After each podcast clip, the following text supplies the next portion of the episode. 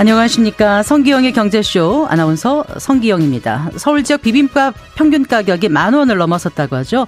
한국소비자원에 따르면 지난달 비빔밥 평균 가격이 만 577원을 기록했는데요. 올 1월에 비해서 577원 상승했습니다.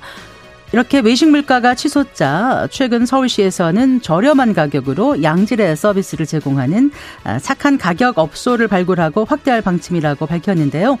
2011년부터 지정된 착한 가격 업소는 전국 6천여 곳이 넘습니다. 아, 물가 안정은 물론 서민 경제 살리기에도 기여하고 있는데요. 어, 수원시에 위치한 한 사우나의 목욕비는 8천 원인데 경기 지역 평균 목욕비보다 2천 원가량 쌉니다. 손님이 줄고 또 난방비는 올랐지만 목욕비를 동결했다고 하죠. 또 서울 강동구의 경우에는 80개의 착한 가격 업소가 있는데요. 김치찌개 7천 원, 우동 5천 원, 어, 순댓국이 6천 원이라고 합니다. 어, 듣기만 해도 배가 부릅니다. 어, 경기 상황 갈수록 어려워져도 이 착한 영업으로 불황에 맞서는 가게들이 우리 주위에 있습니다. 선한 영향력을 행사한 곳에 착한 소비로 보답한다는 뜻의 신조어죠. 돈줄레로 한번 가봐야겠습니다. 자, 성기영의 경제쇼 오늘 이 시간에는 경기 둔화에서 경기 회복 조짐으로 정부의 경기 판단이 한층 긍정적으로 바뀐 이유를 짚어보고요. 어, 워렌 버핏의 단짝이자 사업 파트너인 찰리 먼거의 삶과 철학을 담은 책 찰리 먼거 바이블도 함께 읽어보겠습니다. 이 시간 유튜브로도 함께합니다. 먼저 오늘의 마감 시황부터 알아볼까요? 이완타증권의 박진희 부장입니다. 안녕하세요. 네, 안녕하세요. 자, 오늘 시장 어떻게 마감됐습니까? 네, 오늘도 어제에 이어서 좀 상승 마감을 했습니다.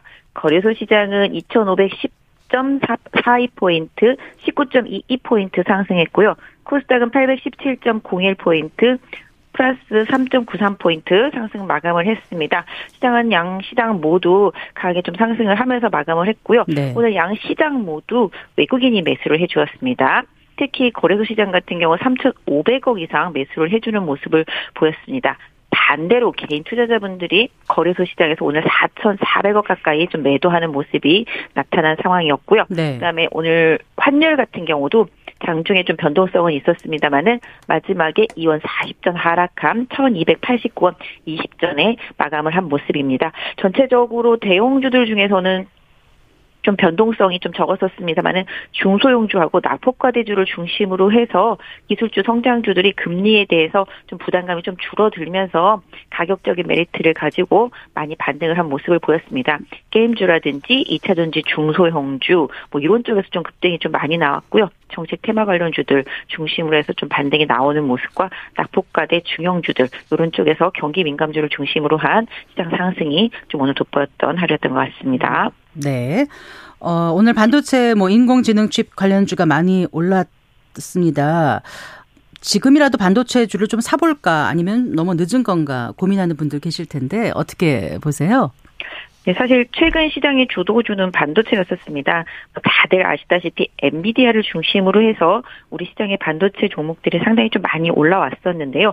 어제 같은 경우는 뭐 아시다시피 오픈 AI의 샘 알트만이 이제 해당 회사에서 해고가 되는 그런 상황이 있었고 네. 다시 뭐 마이크로소프트 쪽이랑 좀 뭔가 좀 합류할 것 같은 그런 기류 이런 부분들이 흐르면서 마이크로소프트가 전일 미국 시장에서 상당히 좀 강하게 오르는 모습이었습니다. 오늘 그러다 보니까 오늘 우리나라에서도 반도체 쪽에서는 인공지능 칩과 관련되어 있는 쪽들이 상당히 강했었는데요. 뭐 텔레칩스라든지 칩스 미디어 이런 쪽들이 상당히 좀 강하게 오르는 그런 모습을 보였습니다. 반면에 그동안 시장을 이끌었던 HBM 관련주라고 할 수 있는 고대역 메모리 관련주들 쪽은 상당히 좀 조정이 들어왔습니다. 최근에 네. 주도주 역할을 해줬었던 주성 엔지니어링이나 유진테크 이런 쪽에서 좀 조정이 강하게 나왔고요.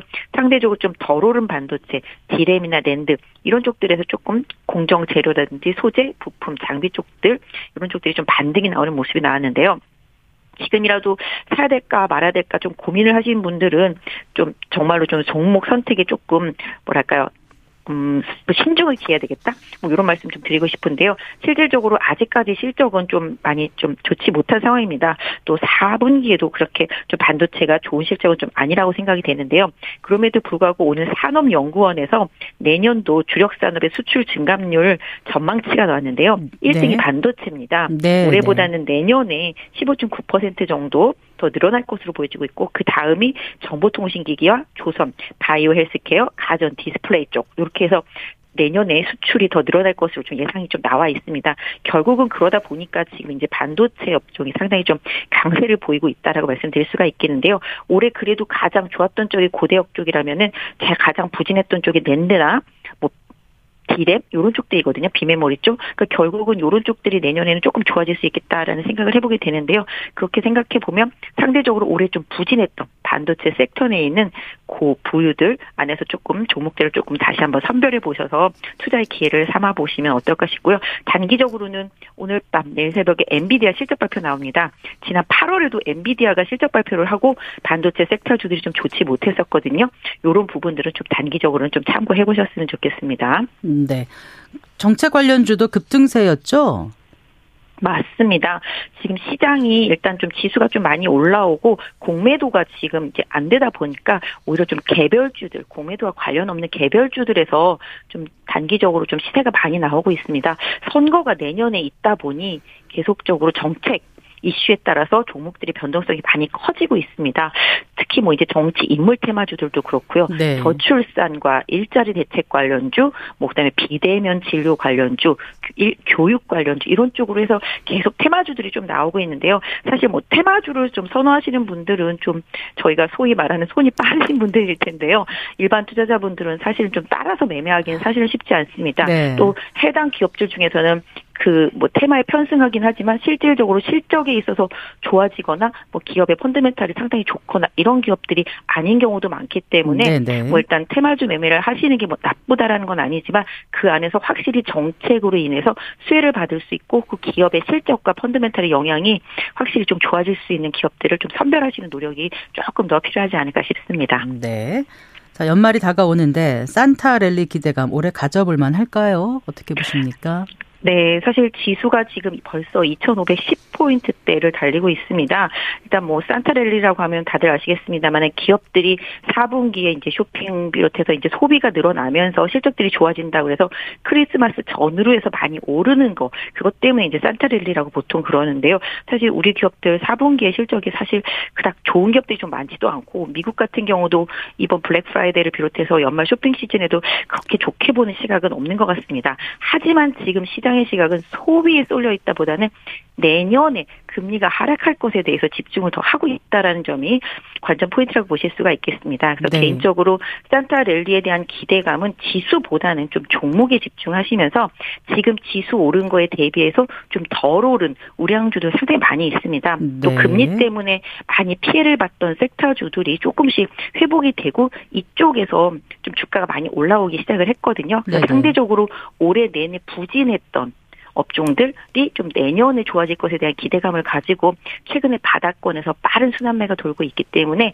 지수를 기대하면서 지수 관련주를 좀 접근하기보다는 상대적으로 좀 많이 빠지고 상대적으로 지수보다 좀 덜 올랐지만 올해보다 내년에 좀 개선 효과가 좀 있을 수 있는 기업들을 중심으로 해서 좀 저가에서 좀 선별해서 분할 매수하신다라면은 산타랠리보다는 더 수익률에 있어서 더 좋은 결과를 볼 수 있지 않을까 싶습니다. 네, 잘 들었습니다. 고맙습니다. 네, 감사합니다. 유한타증권의 박재니 부장이었습니다.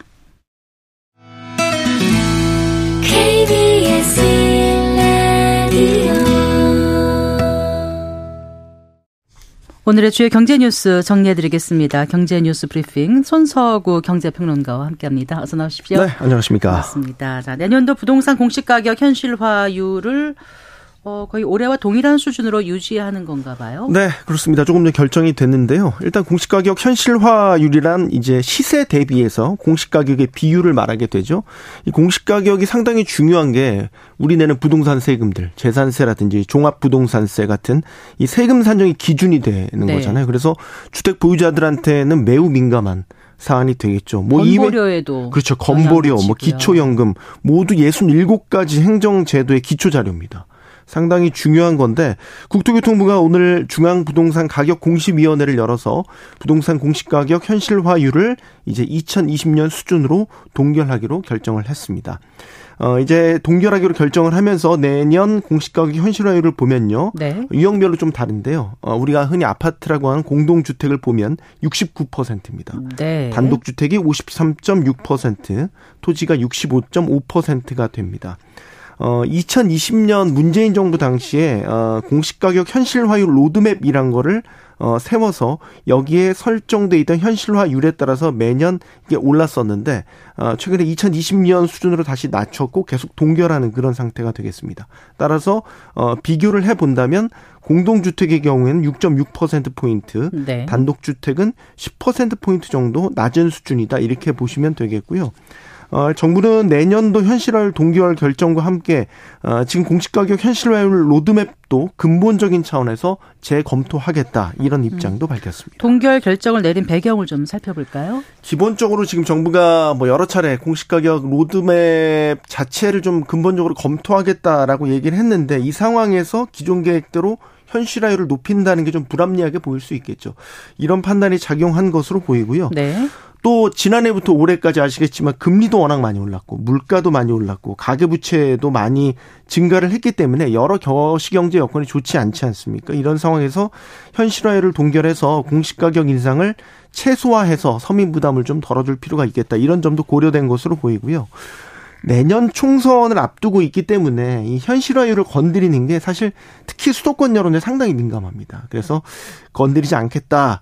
건드리지 않는 게 좋겠다라는 이런 판단이 작용했다. 뭐 이런 분석도 나옵니다. 음, 네. 내년 최종 공시 가격은요. 올해 말 부동산 시세를 못 반영해서 내년 초에 최종 결정됩니다. 음, 네. 그 오늘 그 어, 3분기 가계 신용이 나왔죠? 네, 그렇습니다. 잠정치인가요? 네. 맞습니다. 잠정치가 나왔고요. 어, 이 가계 신용은요. 전체 가계 대출에다가 뭐 카드사의 카드론, 백화점의 판매 신용, 이건 뭐 할부 가 되겠죠. 이런 것들을 다 더한 건데요. 이 가계 신용 잔액이 3분기 말 기준으로요. 1,875조 6천억 원. 으로 집계가 됐습니다. 그래서 전 분기와 비교를 하면 14조 3천억 원 증가를 한 겁니다.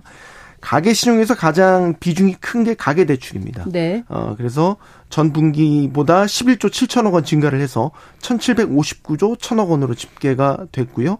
어, 이 역시 2분기 증가폭과 비교를 해보면 3조 원 정도 더 크게 늘어난 겁니다. 네. 그 어떻습니까? 3분기면은 주택 가격이 좀 반등했던 시기인가요? 맞습니다. 지금 그 네. 상승세가 좀 꺾이긴 했는데요. 음. 자, 그러면 늘어난 빚이 주로 부동산 시장으로 흘러간 건지 네, 궁금합니다. 그렇게 봐야 되겠죠. 네. 상품별로 보면 말씀하신 부분이 뚜렷하게 드러나게 됩니다. 이제 가계 대출 가운데서 주택을 보통 구입할 때 쓰는 대출, 주택 담보 대출, 주담대라고 하죠. 주담대가요. 17조 3천억 원 증가를 해서 총 1,049조 1천억 원으로 역대 최대 네. 기록했습니다.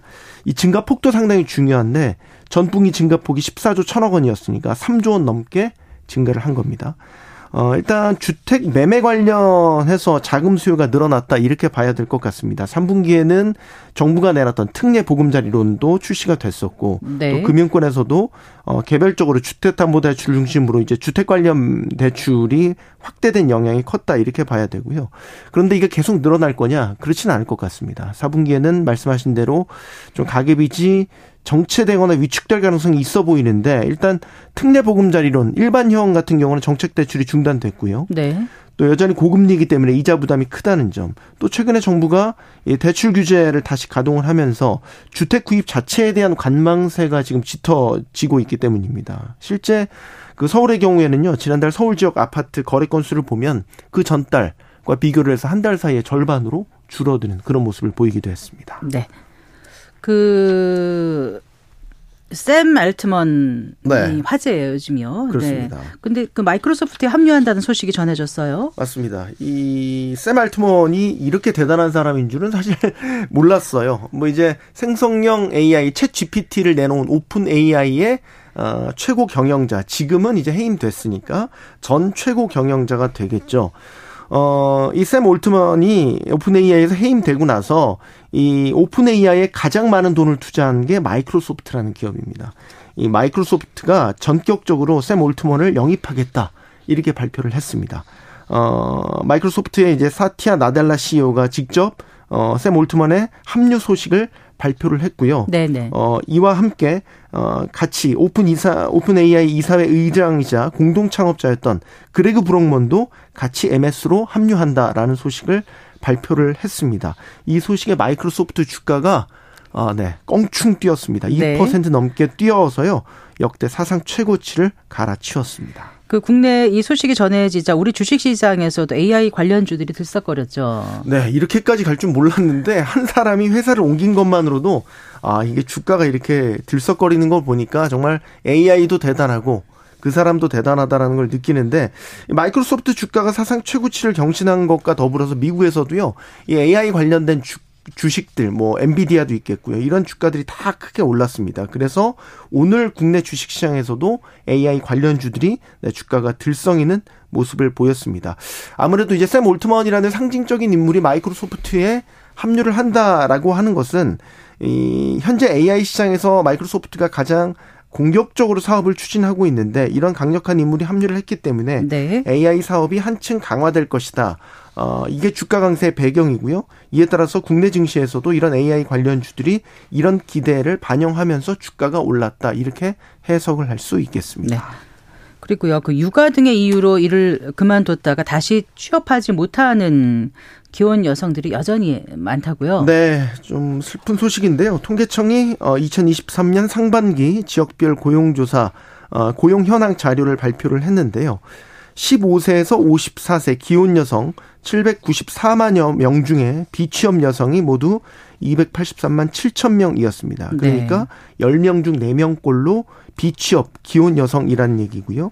이 가운데 어 직장을 다니다가 그만둔 우리 흔히 경단녀라고 해서 경, 경력 단절 여성이라고 하지 않습니까? 네, 네. 어, 경력 단절 여성은 134만 9천 명이었습니다. 그래서 비취업 기혼 여성 가운데 절반은 경단녀다 이렇게 볼 수 있겠고요. 그럼 왜 경력이 단절됐냐 사유를 조사해 보니까 일단 육아를 꼽은 사람이 56만 7천 명, 42%로 가장 많았고요. 이어서 결혼을 해서라고 꼽은 사람이 35만 3천 명, 26.2%. 네. 임신, 출산 31만 명, 23%였고요. 자녀 교육 때문이다. 이렇게 답한 사람도 6만 명, 4.4% 순이었습니다. 또 보니까 연령별로 살펴보니까요. 경력 단절 여성 중에 40대가 59만 명으로 가장 많았고요. 네. 30대가 54만 4천 명으로 뒤를 이었습니다. 그러니까 종합을 해 보면 한창 일할 능력을 가진 3, 40대 여성들이 육아 등의 이유로 경력을 이어가지 못하고 있다. 이런 상황인데 사실 이거는 국가적으로 좀 큰 손해라는 생각을 지울 수가 없습니다. 네. 요즘 여성들이 아이를 갖지 않으려고 한다. 뭐 이런 얘기도 많잖아요. 그래서 왜 갖지 않으려고 하는지를 또 알 수 있는 대목이기도 하죠. 네. 어제 그 라면 수출이 사상 최대라는 뉴스 전해주셨었잖아요. 네. 그런데 김치도 꽤 많은 나라에 수출이 되나 봐요. 그렇습니다. 90개국에 넘는 나라에 수출이 됐습니다. 네. 관세청 무역 통계에 따르면요. 올해 1월부터 10월까지 김치 수출국을 보면요. 어, 총 93개국으로 사상 최대였습니다.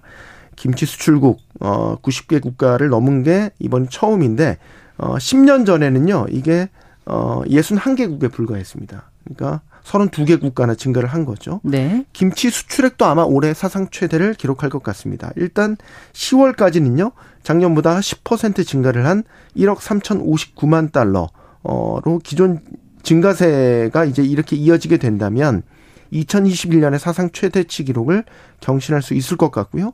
저는 개인적으로 눈길을 끌었던 게 이 김치 수출국 10개 국가 톱10 안에 미국, 네덜란드, 영국, 호주, 캐나다 이런 서구권 국가가 다섯 개 국가나 포함돼 있었습니다. 그렇군요. 그러니까 네. 서구권 국가들한테도 우리 김치의 맛이 통하기 시작했다. 이렇게 볼 수 있겠죠.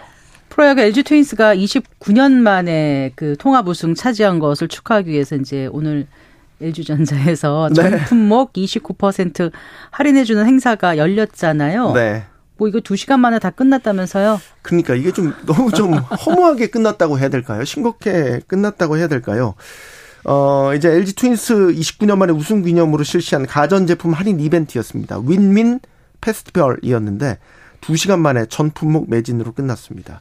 이게 이제 29%를 할인해 주는 거고 15가지 제품을 수량을 정해서 한정 수량으로 판매를 한 건데 뭐 사실 시작 시간부터 워낙 많은 구매자들이 몰려서 서버도 마비가 됐고요. 어, 특히 이제 뭐 많이 고르시는 제품들을 보니까 TV, 세탁기, 청소기 등에 많이 몰렸고 뭐 2만 명 넘게 몰렸다고 하네요. 개인적으로 좀 아쉽습니다. 이게 29년 만에 우승인데 LG 측에서 좀 통 크게 더 할인 행사를 확대하거나 기간을 좀 연장해주면 어떨까라는 개인적인 바람을 가져봅니다. 잘 들었습니다. 고맙습니다. 고맙습니다. 경제뉴스 브리핑 손서구 경제평론가와 함께했습니다.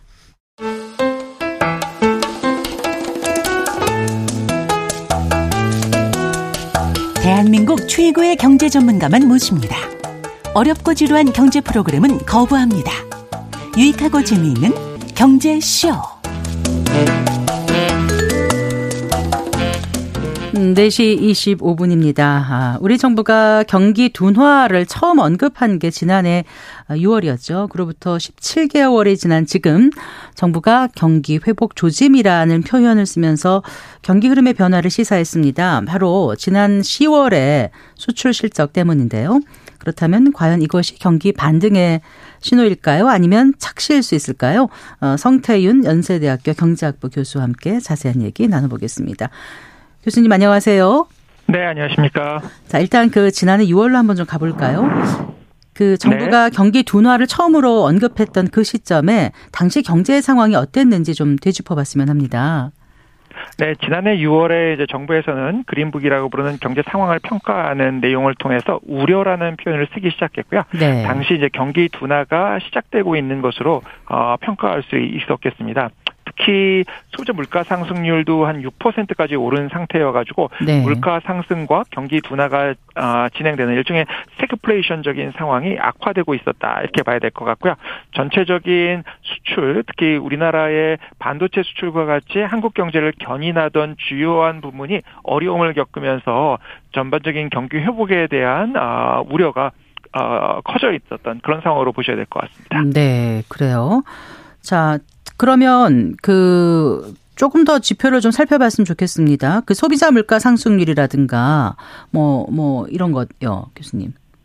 네, 소비자 물가 상승률은 당시에는 한 6.3%까지 올랐고요. 네. 어, 그러다가 이제 지금은 한 4.8%로 뭐 그 당시에 비해서는 많이 낮아졌지만 우리나라 이제 한국은행의 물가 관리 목표가 2%인 것을 감안하면 여전히 상당히 높은 수준이라고 할 수 있고요. 아마 국민들 일반 이제 소비하시는 분들의 경우에 느끼시는 체감하는 물가는 여전히 높은 상황으로 이렇게 보실 수 있을 것 같습니다. 네. 특히 이제 반도체 수출을 비롯해서 수출이 계속 악화되면서 작년보다 어, 이 수출액 자체가 줄어들었고 또 무역 수지는 계속해서 적자를 기록을 했었고요. 네. 이런 상황이 이제 최근에 일부 약간 수출이 개선이 되긴 했습니다. 그럼에도 불구하고 수출의 악화 폭이 상당히 컸기 때문에 네. 수출이 악화가 되는 그런 지표 상황 하에서는 우리나라의 일반적인 경기가 개선되기는 조금 어려웠던 것으로 이렇게 생각이 듭니다. 네.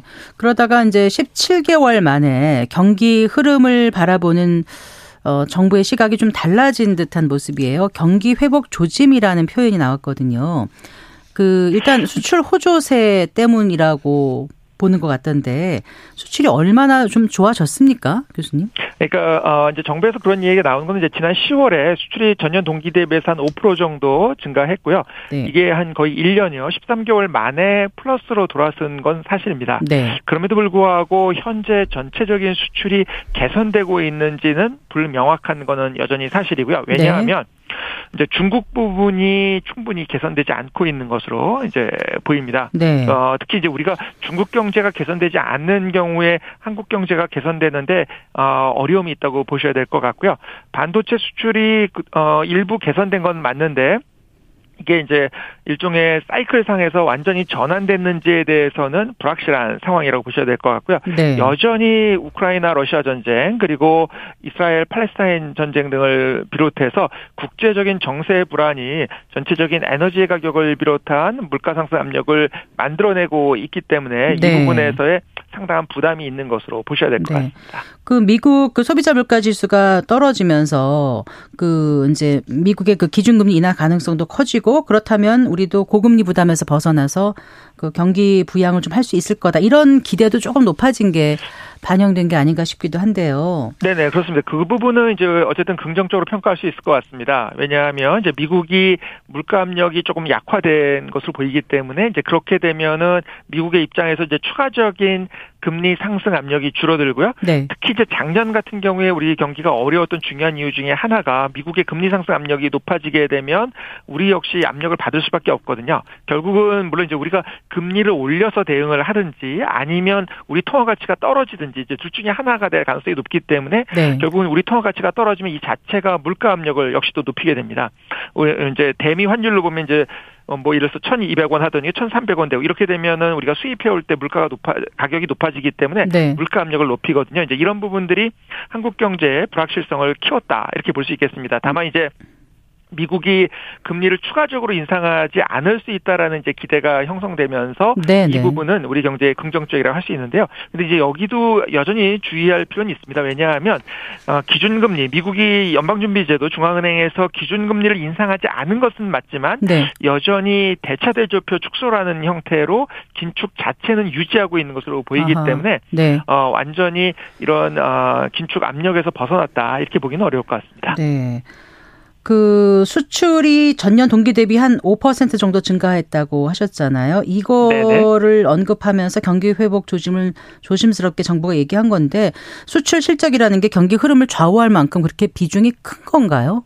네, 우리나라 경우에는 수출이 가장 중요한 경기 흐름상의 역할을 한다고 보시면 될 것 같습니다. 왜냐하면 이제 수출 지표가 좋아지면 투자 지표도 견인을 하거든요. 결국 이제 정부 그 경제 전체적으로 봤을 때 가장 중요한 경제 성장을 어 견인하는 이제 아, 항목들이 있는데요. 이제 소비가 있고 투자 그리고 수출 그리고 네. 정부 지출에 의해서 이루어지는 부분이라고 보시면 될 것 같습니다. 이 가운데 이제 정부 지출을 뭐 갑자기 크게 늘리기는 어렵다고 보셔야 될 것 같고요. 특히 지금 같은 상황에서 이제 세수 부족 이슈가 꽤 있는 상황이고 그다음에 이제 소비도 뭐 크게 증가하지는 않고 있기 때문에 네. 수출이 증가해주지 않으면 경기 회복을 하는데 어려움이 있는 그런 상황으로 보셔야 될 것 같고 음, 네. 또 이제 수출의 회복은 추가적인 투자를 유도하는 성격이 있기 때문에 결국은 이제 수출의 회복이 한국 경제 입장에서는 매우 중요하다고 볼 수 있고요. 어, 그래서 최근에 반도체를 중심으로 일부 수출 부진이 완화된 것은 어, 긍정적으로 평가할 수 있습니다. 이제 그럼에도 불구하고 이 수출이 개선된 부분이 또 완전히 경제 성장을 지금 견인하고 있는가라고 하면 그 부분은 또 확실하지 않은 것도 음, 있습니다. 왜냐하면 네. 작년에 워낙 실적이 안 좋았기 때문에 네, 네. 기저 효과가 있다고 볼 수 있거든요. 그래서 이제 워낙 안 좋은 상태에서 좋아진 거이기 때문에 좋아진 수치가 웬만큼 나오기는 하지만 그 수치 자체가 실질적으로 체감하거나 경제 성장을 만들어내고 있다고 보기에는 어려움이 있는 것으로 생각됩니다. 네. 기저 효과, 기저 효과 얘기를 많이 하는데요. 그걸 좀 쉽게 설명해 주시면 어떤 거죠? 예를 들어서 이제 동일하게 10%가 성장을 했다고 하더라도 작년에 5였다가 10%가 성장하면 어, 5.5가 된 거고요. 수치로 네. 봤을 때 12였다가 10%가 성장하면 11이 된 거 아니겠습니까? 그러니까 네. 예를 들어서 숫자가 높은 상황에서 어 이제 숫자가 나온 거에 비해서 숫자가 워낙 낮은 데서 성장했기 때문에 네. 성장률 네. 자체로는 높이 나오지만 어 실질적으로 어 절대적으로 이제 수출이 크게 는 것은 아닌 이제 가능성이 이건 꼭 수출뿐만 아니라 여러 경제 지표들이 그런 효과가 있을 수 있기 때문에 네. 그 전년도의 상황이 어땠는지도 이제 통상적으로 아, 같이 보는 것이 되겠습니다. 네. 그러니까 이제 수출 플러스 전환은 어느 정도 예상됐던 결과고 이제 기저 효과일 뿐이다 이런 반론이 충분히 가능한 게 사람들이 느끼는 거는 지금 어 뭐가 나아지고 있어 계속 오르고 외식 물가 오르고 다 오르고 내 주머니는 얇아지고 있는데 이렇게 생각을 하거든요. 그래서 실제 체감 경기하고는 좀 네네, 괴리가 있다. 보기 어려운 부분이 있는 거죠. 네. 네, 그래요. 그러면 현재 경기 상황을 좀 더 그 세밀하게 진단할 수 있는 다른 지표는 어떤 게 있을까요? 뭐 여러 지표들이 있습니다. 이제 생산이 어떻게 되는지를 보는 지표들도 있고요. 그 다음에 소비가 어떻게 되는지 보는 지표들도 있습니다. 근데 이제 생산 같은 경우 어도 약간 좀 증가한 거는 맞습니다. 근데 이제 최근에 약간 증가하긴 했는데 이게 전체적으로 봐서는 그렇게 크게 증가했다고 보기엔 또 어려운 것도 사실입니다. 네. 그러니까 수치가 약간 증가했었는데 뭐 이게 전체적으로 경기가 나아진다고 평가하기는 현실적으로는 좀 어려운 상황이라고 봐야 될 것 같고요. 소비 역시 소비는 오히려 감소하는 지표들도 꽤 나오거든요. 이제 아마도 그 특히 물가가 많이 올라가지고 국민들 입장에서는 실질적인 구매력은 감소했다고 느낄 가능성이 많습니다. 네. 그러면 이제 실질적인 구매력이 감소하면 실질 소비로 봤을 때 소비 자체는 별로 안 늘어나는 거죠. 네. 그렇게 되면 어 경제 성장을 현재 견인할 수 있는 지표가 수출 이외에는 별로 없는 것처럼 보이는 상황에서 수출의 회복이 충분하지 않다면 아 이게 경기가 회복되고 있는 것인가라고 국민들이 느낄 가능성이 있다고 보여집니다. 네. 그러니까 실제로 경기 흐름이 좋아졌든 뭐 기저 효과의 덕분이든 간에 일단은 좀 최악의 상황은 지난 것 같다는 생각에는 동의하세요, 교수님? 어, 그래서 최악의 상황은 아닌 건 맞고요. 네. 왜냐하면 네. 지금 작년 같은 경우를 생각해 보면 우리가 소비, 생산, 어, 수출 거기에다 투자까지 온통 감소하는 상황이었고 대외 여건마저 안 좋은 데다가 왜냐면 이제 반도체 경기가 어 내려가고 있는 사이클이었거든요. 그러니까 이제 지금도 반도체 경기가 올라가고 있는지는 확인되지 않지만 어 계속해서 내려가고 있는 사이클 정도까지는 아니기 때문에 그리고 네. 중국 역시 어, 이제 작년 같은 경우에 훨씬 더 회복이 안 되고 있는 상황이었고, 물론 지금도 충분히 회복되고 있지는 않지만, 그래서 이제 최악의 상황까지는 아니다. 이렇게 평가할 수 있겠습니다. 음. 그럼에도 불구하고 여전히 어려운 부분은 이 물가하고 실제는 관련이 높습니다. 네. 왜냐하면 우리 진행자께서도 지금 말씀해 주신 것처럼 국민들이 체감하는 경기 상황의 어려움은 실제로는 물가하고 관련이 높고요. 물가가 지금 워낙 오르다 보니까 국민들 입장에서는 어 실질 구매력 내지는 실질 소득이 감소했다고 느낄 가능성은 많다고 생각이 됩니다. 음, 네. 그래서 지금 뭐 그 가격 인상을 하지 않고 용량을 줄이는 슈링크플레이션이 이제 나온 게 된게 그 약간 그 물가 관리 방식을 정부가 지금 채택하고 있는 거잖아요. 근데 가격 통제가 된다면 이게 나중에 또 오는 부작용은 없습니까? 우리가 기억하기는 지난 뭐 MB 정권 때 그렇게 해가지고 가격 통제가 풀린 다음에 오히려 소비자 물가가 많이 올랐다. 그런 분석도 나오던데요. 이렇게 보시면 될 것 같습니다. 개별 품목에 대한 가격 관리가 가지는 의미는 있지만 실제로 실제 효과를 거둔 경우는 많지 않다. 네. 그거는 비단 우리뿐만 아니라 이제 미국과 같이 시장 경제를 이제 강하게 추진하는 국가에서도 정부는 이제 물가가 오르면 그 압력, 정치적인 압력이 생기기 때문에 물가 관리를 하려는 의도를 갖거나 그런 정책들을 취하게 됩니다. 그럼에도 불구하고 실제 이제 성공한 케이스들은 많지 않다라고 보시는 게 맞을 것 같고요. 다만 네.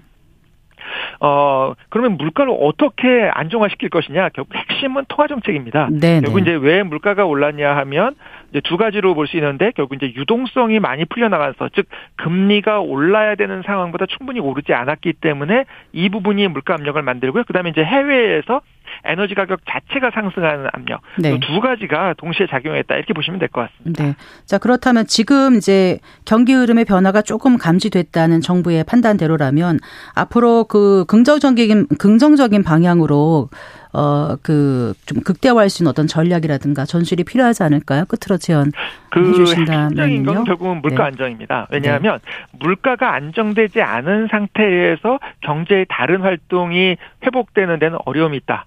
그리고 결국 이제 국민들의 불만도 거기에 있기 때문에 네. 어떻게 하면 이제 물가를 안정화시킬 것이냐. 그러나 지금 말씀드린 것처럼 이제 개별 품목 관리로는 어렵다고 보여지고요. 다만 이제 개별 품목에 대한 가격 관리가 어느 정도 타당성을 지닌 경우가 있긴 있습니다. 그 뭐냐하면 이제 어, 기업이나 산업이 독점화되어 있어서 독점력에 의해서 가격을 올리는 것으로 보이는 경우 이런 경우는 공정 경쟁을 강화하는 체제를 통해서 물가 압력을 좀 낮출 수 있는 부분이 있습니다. 그래서 이제 그 부분하고 그다음에 이제 전체적인 통화 정책을 통해서 유동성을 일부 해소함으로써 물가 압력을 낮추고 그리고 그 과정에서 어 경제 전반적인 생산성을 높이기 위한 흔히 말하는 이제 구조 개혁 작업들 이런 작업들이 진행되는 것이 결국 한국 경제가 다시 성장 궤도로 돌아서기 위해서 가장 중요한 것이 아닐까 이렇게 생각이 듭니다. 네, 잘 들었습니다. 고맙습니다. 네, 감사합니다. 네, 성태윤 연세대학교 경제학부 교수와 얘기 나눠봤습니다.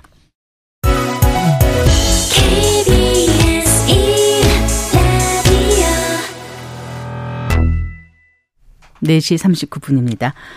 어, 학창 시절에 단짝만큼 사업할 때 파트너 참 중요하죠. 어, 투, 어, 투자의 귀재 워렌 버핏, 버크셔 해서웨이 회장에게도 사업상 단짝이 있었는데요. 바로 찰리 멍거 부회장입니다.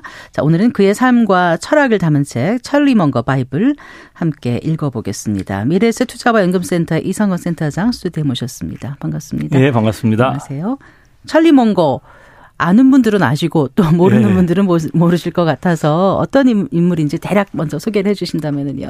예, 그 워렌 버핏이 이런 얘기를 했습니다. 버크셔 해서웨이를 설계한 이는 찰리 먼거이고 나는 실행만 했을 뿐이다. 그 이제 뭐 자기 동업자에 대한 극찬의 칭, 칭찬인데요. 이 찰리 먼거는 아마 현대 기업 역사상 가장 위대한 이인자 중에 한 명일 겁니다. 우리가 그 마이크로소프트사를 창업한 빌 게이츠에게 스티브 발머라는 이인자가 있었거든요. 그 사실은 빌 게이츠 같은 경우는 본인이 지금 직접 뽑은 직원이 거의 없어요. 다 발머가 다 뽑았고 네. 자기는 주로 전략하고 개발만 했던 사람이고요. 네. 뭐 정치에서는 아마 그 주은래 저우언라이라고 그러죠. 모택동 시절에 있었던 그 중국의 위대한 정치인 이인자 그 사람. 그러니까 그런 급에 해당되는 인물이라 생각하시면 될 것 같아요. 우리가 이제 이인자의 위대함들을 얘기할 때 빠지지 않고 등장하는 사람들이 뭐 주얼레 뭐그 찰리 먼거, 뭐 스티 발머 이런 사람 등장을 하거든요. 뭐 네. 뭐 그런 사람인 거고 이 찰리 먼거는 워렌 버핏과 같은 같은 동양 사람이에요. 그러니까 같은 고향. 예, 예. 네. 같은 고향 사람이고요. 그러면 오마하. 예, 그렇습니다. 아, 네. 같은 동네. 네. 같은 동네인데 서로 만난 적은 없어요. 나이가 여섯 살 차이다 있고 그 당시에 만날 때는 먼거가 LA에서 변호사 생활하고 있었고 먼거는 이제 뉴욕에 있다가 고향에 돌아와서 투자 조합을 만들어서 투자를 하고 있었기 때문에 네, 네. 서로 만날 기회가 없었는데 두 사람은 아는 어떤 그 지역의 한 사람이 소개시켜 주고 두 사람이 딱 만나자마자 그날부터 남녀가 처음 만나서 첫눈에 반한 사이처럼 그 자식들의 표현에 의하면 둘이 LA에서 그 오마하까지 매일 전화 들고 네. 두세 시간씩 이게 보통 처음에 연애하게 되면 전화 많이 하잖아요. 그러니까 딱 통하는 게 있었나 네. 봐요. 그렇게 해서 네. 이제 둘이 통화를 했었고 이 먼거란 사람이 뭐 여러 가지가 버핏한테 중요한 인물이지만 가장 중요한 것은 이 투자 철학의 변화입니다. 버핏 같은 경우에는 굉장히 싸게 된 싸게 거래되는 주식, 뭐 흔히 표현으로는 담배꽁초 주식이라고 그러거든요. 한 번은 빨고 버려도 되는 주식. 그러니까 너무 헐값에 거래돼서 기업이 뭐 성장성 같은 거 보지도 않고 그냥 오로지 싸면 사는 이런 주식이었는데 멍거를 만나면서 좀 변하죠. 멍거가 그런 게 아니라 좋은 기업은 좀 적정 가격을 주더라도 아주 비싸게만 사지 않으면 네, 괜찮다. 네. 그래서 산 기업이 그 버크셔 해서웨이 역사상 가장 성공한 그 투자처 중에 하나가 바로 시즈 캔디라는 그 초콜릿 그 그다음 캔디를 만드는 회사입니다. 그 시즈 캔디. 네, 시즈 네, 캔디인데 네. 이 회사가 뭐 굉장히 어마어마한 알짜배기 회사가 돼서 돈을 많이 벌어주죠. 이 회사를 그 사는데 가장 또 그 조언을 했던 게 찰리 먼거였고요. 찰리 먼거라는 사람이 굉장히 재미난 게 심리학에 굉장히 조예가 깊어서 이 사람을 어떻게 보면은 그 심리적 편견이라든가 올바른 행동, 의사결정 이런 얘기를 굉장히 많이 해요. 이 책에도 그런 얘기 굉장히 많이 등장을 하고. 네네. 네. 그래서 이 사람 별명이 아마추어 심리학자입니다. 그 재미난 에피소드가 있는데 국내에서도 한 꽤 오래전에 베스트셀러가 됐던 설득의 심리학이라는 로알드 치알디니 교수가 쓴 사회 심리학 책이 하나 있어요. 굉장히 베스트셀러가 됐는데 먼거가 이 책을 엄청나게 칭찬을 하고 추천을 많이 해요. 네. 그 기분이 너무 훌륭한 책을 써줬다고 그 치알디니 교수한테 선물을 줍니다. 선물을 뭘, 뭘 줬을 것 같으세요? 어떤, 예, 네, 어떤 선물을 줬을 것 같아요? 너무 훌륭한 책을 써줬다고. 예. 네. 그 당시에 이제 주당 주식? 1억 원이 넘는 버크셔 헤더의 주식을 열 몇 주를 선물로 줍니다. 그러니까 한 그랬군요. 10억 넘게 그냥 준 거예요, 주식을. 네. 그러니까 이런 기분파적인 사람 면모도 있는 사람이라고. 찰리 먼거가. 네, 먼거 사람. 아, 네. 네. 그래서 이렇게 심리학적인 음, 접근을 많이 한다고요. 주식 예. 투자라든가 그렇죠. 그런 사회의 그런 조언도 굉장히 많이 하고 네. 그다음에 뭐 의사 결정의 중요성 뭐 그런 얘기 오늘도 좀 몇 가지 소개시켜 드릴 텐데 해 드릴 텐데 그런 얘기들을 좀 많이 합니다. 네. 그 워렌 버핏이 나이가 많잖아요. 그렇죠. 멍거가 좀 있으면 100살이에요. 아, 그래요? 예. 그러니까 제가 워렌 버핏 하면 1930년인 건 알아요. 예. 그런데 그 멍거는 몇 살이라고? 99세죠. 그러면 몇 년생인 거죠? 그러니까 24년생인가요? 예. 내년 되면 100세가 돼요. 아, 그렇군요. 예. 네. 100년을 산 거죠, 이분은. 그 근데 재미난 또 일화가 있어요.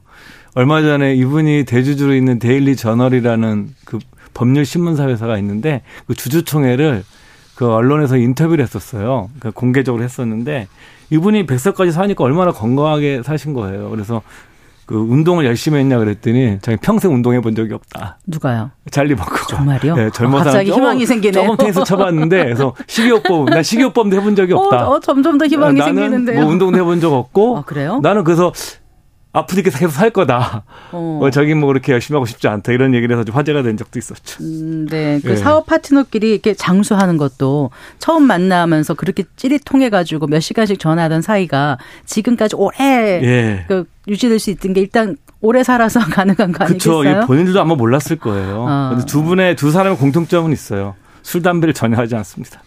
그래요. 예, 버핏도 그렇고 뭔 것도 그렇고. 네. 예. 그 이제 인생에서 무엇을 하느냐도 참 중요하지만 예. 누구를 만나느냐가 더 결정적일 때가 많다는 생각을 예, 살면서 맞, 하게 되지 예, 않습니까? 예, 맞습니다, 맞습니다. 두 사람도 그랬지 않았을까요? 그렇지 않았을까 싶은데 예. 계속 사이가 좋았을까요? 사실은 우리가 뭐 제가 두 사람씩 알지 못하기 때문에 직접 들은 적은 없었지만 둘이 어찌 보면 싸우진 않았을 것 같아요. 그 그리고 이제 둘이 이렇게 한 얘기들을 보게 되면 찰리 먼거에 관한 책이 이 책도 있고 또 다른 책도 있거든요. 그 책 제목이 뭐냐면 찰리 먼거 자네가 오라라는 책이에요. 오, 어, 네. 그러니까 뭐냐면 찰리 먼거는 굉장히 직관적인 사람이고 버핏도 물론 직관적인 사람이지만 먼거는 훨씬 더 논리적이고 더 이성적인 사람이에요. 버핏보다도. 그리고 굉장히 다백만에 어마어마한 독서를 한 사람이기 때문에 이 사람은 독서광이거든요.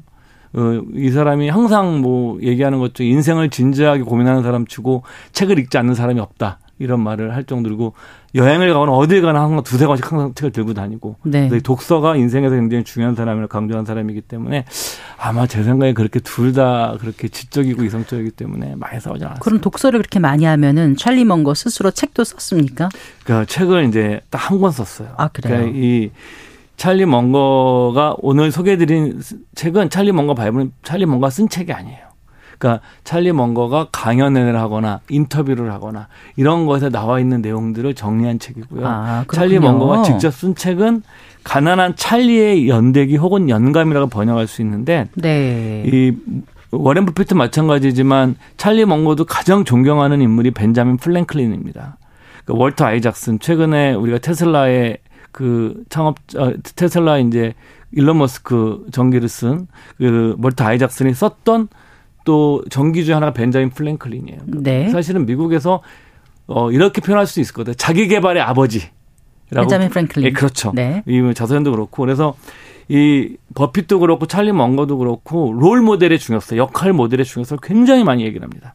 찰리 멍거의 이 사람의 인생의 역할 모델은 벤자민 프랭클린이에요. 예. 그래서 이 사람의 그 책 제목을 차용해 가지고 그 음, 벤자민 프랭클린이 쓴 책이 가난한 리차드의 연감인데 리차드를 이름 자기 이름을 넣어서 가난한 찰리의 연감으로 해서 영어로 된 책이 썼고 국내에는 번역되지 않았고요. 네. 미국 외에서 유일하게 번역된 게 중국이에요. 그 최근에 찰리 멍거가 추천해서 대박이 난 종목이 BYD입니다. 중국의 전기 자동차 회사. 그 찰리 멍거 누구한테 추천받았냐면 히말라야 캐피탈이라는 중국의 중국계 투자가가 있어요. 리루라는. 그러니까 찰리 멍거가 이 사람하고 천재라고 얘기를 해요. 네. 그 버핏 다음에 대놓고 천재라고 한 사람이 처음, 처음인 것 같아요. 그래서 리루란 사람이 중국, 중국에서 대학가에 나온 사람이니까 이 사람이 추천을 해요. 그래서 BYD를 추천을 해서 대박이 나고, 버크셔도 대박이 나고, 찰리 멍거도 대박이 나고, 어, 그래서 이제 이 책은 중국의 리루가 네. 번역을 작업해서 중국에만 그 책이 번역돼 있고, 국내에 나와 있는 책들은 찰리 먼거가 얘기한 강연이나. 어록이나 네. 이런 것들을 모아놓은 책이라고 생각하시면 돼요. 그래서 찰리 먼거 바이블 좀 더 들어가 보면 어떤 예. 내용들이 주로 담겨 있다고요? 일단 저는 말씀드리고 싶은 게 그 여러 가지 이제 그 얘기가 있는데 그 찰리 먼거가 어떤 자기 자신을 파악하는 것이 굉장히 중요하다고 얘기하면서 얘기하는 게 능력 범위라는 개념이에요. 능력, 능력 범위. 범위. 네. 그러니까 그 먼거가 월시 저널이랑 한 얘기 중에 이런 얘기가 있습니다. 자신이 지닌 능력 범위를 아는 것이 인간에게는 가장 어려운 일 가운데 하나다. 인생 그리고 사업에서 자신이 무엇을 모르는지 인식, 인식하는 것이 똑똑한 것보다 훨씬 더 유리하다. 그러니까 뭐냐면 내가 무엇을 모르는지 아는 것이 무엇을 아는 것보다 훨씬 더 중요하다. 그럼 너 자신을 알라 그거가. 왜 그러냐면 통하는 것 같아요. 예, 내가 모르는 것을 알게 되면 먼 거에 편에 의하면 멍청한 짓을 하지 않기 때문에. 네. 그러니까 투자라는 것은 뭐냐면 장기적으로 한 번 잘하는 것보다 터무니없고 멍청한 실수를 꾸준히 하지 않는 것이 하지 않는 거. 훨씬 더 중요한데 그걸 하기 위해서는 능력 범위 능력 범위가 있어야 된다. 능력 범위를 잘 알고 있어야 된다라는 거죠.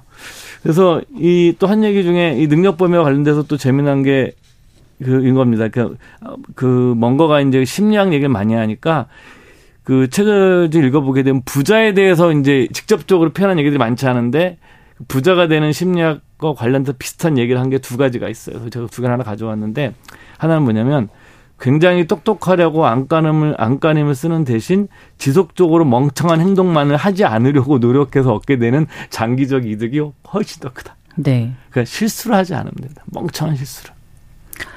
아. 그 이게 궁금해요. 예.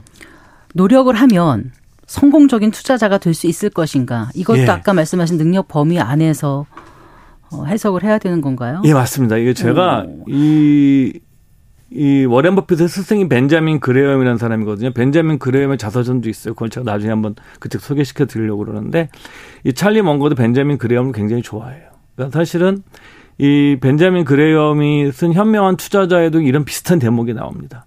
자기가 오랜 세월 투자를 지켜보니까 투자를 잘하는 데는 공인회계사 자격증이나 이런 재무적 지식보다 더 중요한 게 있는 것 같다. 뭐요? 기질이다. 인간 기질. 인간적인 기질. 찰리 먼거도 똑같은 얘기를 해요. 이제 그 대목 좀 너무 인상 깊어서 제가 한번 그대로 가져왔는데 네네. 훌륭한 투자자란 훌륭한 체스 선수와 좀 비슷해서 가르친다고 되는 것이 아니라 거의 타고난다. 물론 많은 것을 알아야 하지만 훌륭한 투자자란 부분적으로 기질적인 요소가 있다. 네. 타고난. 어, 또그 어떤 성향을 가지고 있어야 되냐면 좋은 투자를 하기 위해서는 인내와 적극성이라는 약간 상반되는 기이한 게 서로 조합이 돼야 됩니다. 인내는 꾸준히 견디는 힘인데 적극적인 거는 또 뛰어드는 그쵸. 거잖아요. 근데 이런 두 가지 조합을 모두 갖추고 있는 사람은 자기가 보기에 많진 않다. 별로 없다. 별로 없다. 예. 그래서 좋은 투자를 하기 위해서는 자신이 얼마나 알고 있는지, 얼마나 모르고 있는지 잘 알고 있어야 되는데, 잘, 아, 이것도 알기 어렵다. 그렇기 때문에 이 사람이 추천한 게 뭐냐면, 저 허망할 텐데, 인덱스 펀드 추천. 찰리 멍거도. 그러니까 네. 자기 자신이 이런 기질의 소유자가 아니고 예. 자기가 훨씬 투자보다 다른 일을 잘할 수 있는 사람이면은 네. 굳이 투자에 매달리지 말고 음. 자기 일을 열심히 하면서 인덱스 펀드에 투자하는 것이 하는 것이 훨씬 더 현명하다라고 얘기를 하고 있고요. 실제로 아까 말씀드렸던 데일리 저널이라는 LA에 기반한 법률 신문사예요. 거의 대주주입니다. 뭔가 개인 회사인데 네. 대주주 개인 회사 아니면 딴 사람들 주주는 있죠. 버핏이 지분 뭔가 제일 지분을 많이 가지고 있죠. 여기 주주총회를 보는데 이 회사에 퇴직연금 제도가 도입되어 있어요. 이 우리나라와 달리 좀 미국은 그냥 다 지, 개별 종목도 할 수 있거든요. 퇴직연금 네. 제도에서는. 네. 근데 이 회사는 퇴직연금에 옵션이 없어요. 무조건 상품 하나밖에 없어요. S&P 500 인덱스 펀드에 혹시? 예. 네. 저도 뭐 깜짝 놀랐어요. 최근에 그 찰리 먼거 인터뷰를 보다가 아, 이 사람이 오히려 그러니까 왜냐면 오랜 동안 100세까지 투자를 보면서 인간의 기질적인 요소, 심리적인 요소 이런 걸 보면서 인간들이 참 그 시장에서 자기 인내심을 갖고 때로는 남들이 두려워할 때 내가 적극적으로 매입을 하는 이런 적극성을 갖기 어렵기 때문에 네. 그냥 시장이라도 따라가는 것이 네. 나은 전략이라고. 그 인덱스 펀드가 뭐 예. 연평균 8%로 예, 꾸준히 왔었다고 예, 얘기해 주셨던 기억이 예. 나는데 사실 투자라는 게 거의 심리전에 가깝다는 생각이 들어서 예, 이 심리학에 그러니까 좀 관심이 있었던 찰리 멍거의 말이 많이 와닿는 부분이 예, 있어요. 맞습니다. 네. 또 이런 얘기를 해요. 우리가 이제 레버리지 많이 일으키시잖아요. 최근에 비투도 많이 하시고 뭐 공매도 한국에서 논란이 되고 있고 공매도 일종의 부채에 기반한 투자니까 찰리 멍거도 사실은 젊어서는 부채를 내서 투자를 했었어요. 네. 버핏도 좀 했었어요. 안 했던 게 아니에요. 확실할 땐 했었어요. 근데 네. 이분들이 나이를 먹어가면서 점점 점점 점 물론 돈도 많아졌지만 그런 것도 좋지 않다라고 이들이 생각하기 시작했나 봐요. 그래서 그 뭔가가 이 너무너무 당연한 얘기지만 빚이 빚으로 하는 투자는 약세장에서 견딜 수 없다. 아무튼 이런 얘기를 합니다. 시세가 주가가 50% 급나가는 이 일은 100년에 두세 번쯤 발생한다. 이런 상황에 대해서 평정심으로 대응할 준비가 되어 있지 않으면 네. 아예 주식하지 마라. 쉽게 생각하시면 여러분들이 주가가 반토막이 났는데 그걸 견딜 수 없으면 하지 않는 게 좋다. 네. 그런 자세로는 절대 초과 수익을 얻을 수 없다. 네. 반면 강인한 기질을 갖고 있고 시장 변동을 초연하게 받아들 수 있는 사람은 훨씬 더 좋은 결과를 낼 수 있다. 그러니까 빚을 내면은 50% 반토막 났을 때 절대 못 기다린다. 네, 알겠습니다. 이런 얘기를 하고 있는 거죠. 네, 찰리몬과 바이블 뭐 다 읽어보려면 시간이 걸리겠지만 일단 멍청한 행동은 좀 하지 말아야 되겠다는 생각이 들고 예. 능력 범위를 잘 파악해서 투자에 임해야 된다. 예, 저도 뭐 마지막 한 마디만 드리고 싶으면 네. 능력 범위가 제일 어렵고 제일 중요한 것 같아요. 예, 아는 것이. 네. 말씀 잘 들었어요. 고맙습니다. 네, 감사합니다. 네, 미래에셋 투자와 연금센터 이상건 센터장과 함께했습니다. 성기영의 경제쇼 오늘 순서 여기서 인사드릴게요. 성기영이었습니다. 고맙습니다.